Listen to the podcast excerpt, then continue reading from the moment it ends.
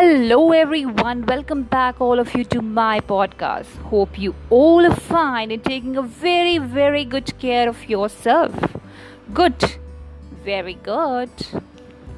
Well, dear all, how many of you think that education, or I can say knowledge, can be compared with ocean? Can you compare education or the knowledge with ocean?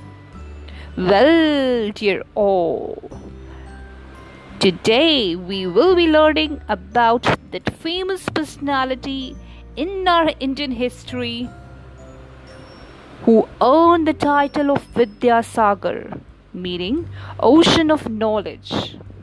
Who was he? I have already given you a hint so keep patience to know about him, right? Each person is born with the very individual qualities and potential. We, as a society, owe it to women to create a truly supportive environment in which they too can grow and move forward. These words would have been never seen in reality these words would have never seen in reality. Why? As the condition of women was not good during that time period when we were struggling hard for the independence. Many laws or many rules and regulations which were the part of our Hindu society did not thought about the emancipation of women. So these words would have been simply a words. If this generous man would not have been in the society. Yes, dear all, he was none other than Ishwar Chandra Vidyasagar, a man who was a great educationist, a philanthropist, who did a lot of work for the emancipation of women in the society. Not only this, he was a foremost figure of Bengal Renaissance whose scholarly contributions to the Sanskrit and Bengali are equaled by the social reforms done by him for the woman. So, are you all ready to learn about him? He was born on 26 September 1820 in the district Midnapore of West Bengal. From 1829 to 1841, he learned Vedanta, Vyakaran, literature, rhetoric, Smriti, and ethnic in Sanskrit college. He took part in a competition testing knowledge in Sanskrit in the year 1839, and for this only he earned the title Vidyasagar, meaning ocean of knowledge. In the same year, he cleared his law examination, so he was very well educated.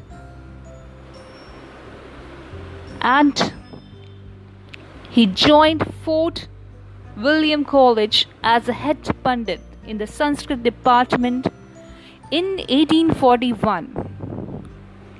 In 1846, he left Fort William College and joined the Sanskrit College as assistant secretary right? Now, the very important work he did was he supported John Eliot. John Eliot Bethune, who was an educator, mathematician, and a polyglot, to establish the permanent girls' school in India. Bethune School, right? In the year 1851, he became principal of Sanskrit College.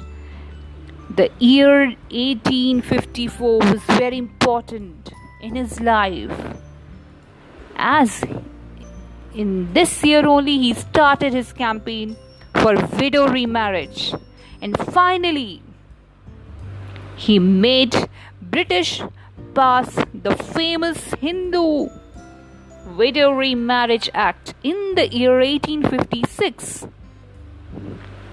he voiced up against the woman's oppression and he brought up the magic of William Shakespeare's life in Bengali literature by translating number of his plays.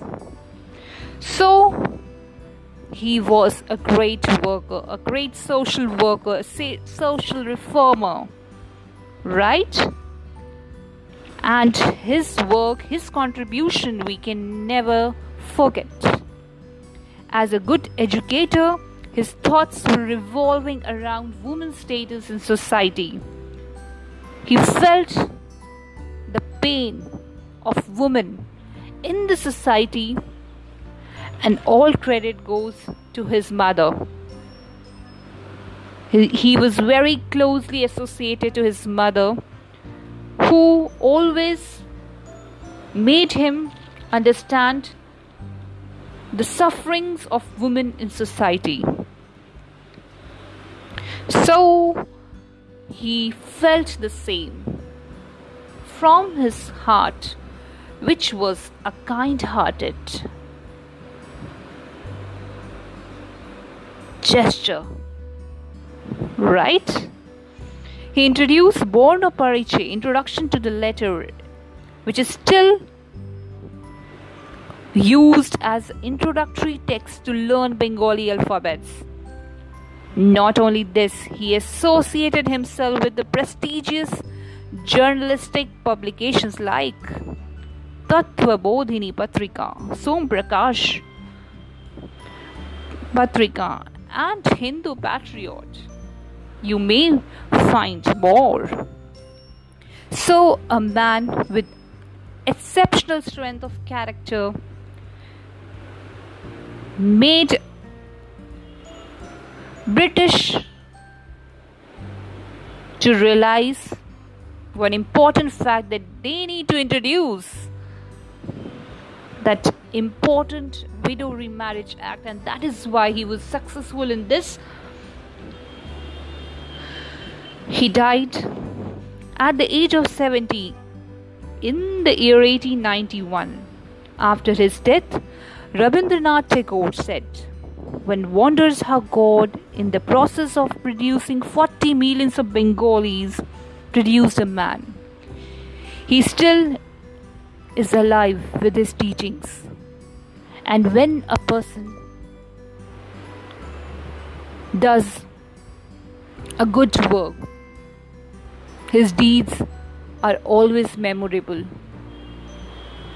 We do die, but our deeds are always alive. So do something remarkable, outstanding, and that you can do. That you can do only when you learn from these extraordinary men, and then only you can become extraordinary. Be connected to me, and till then, take care of yourself, and bye bye.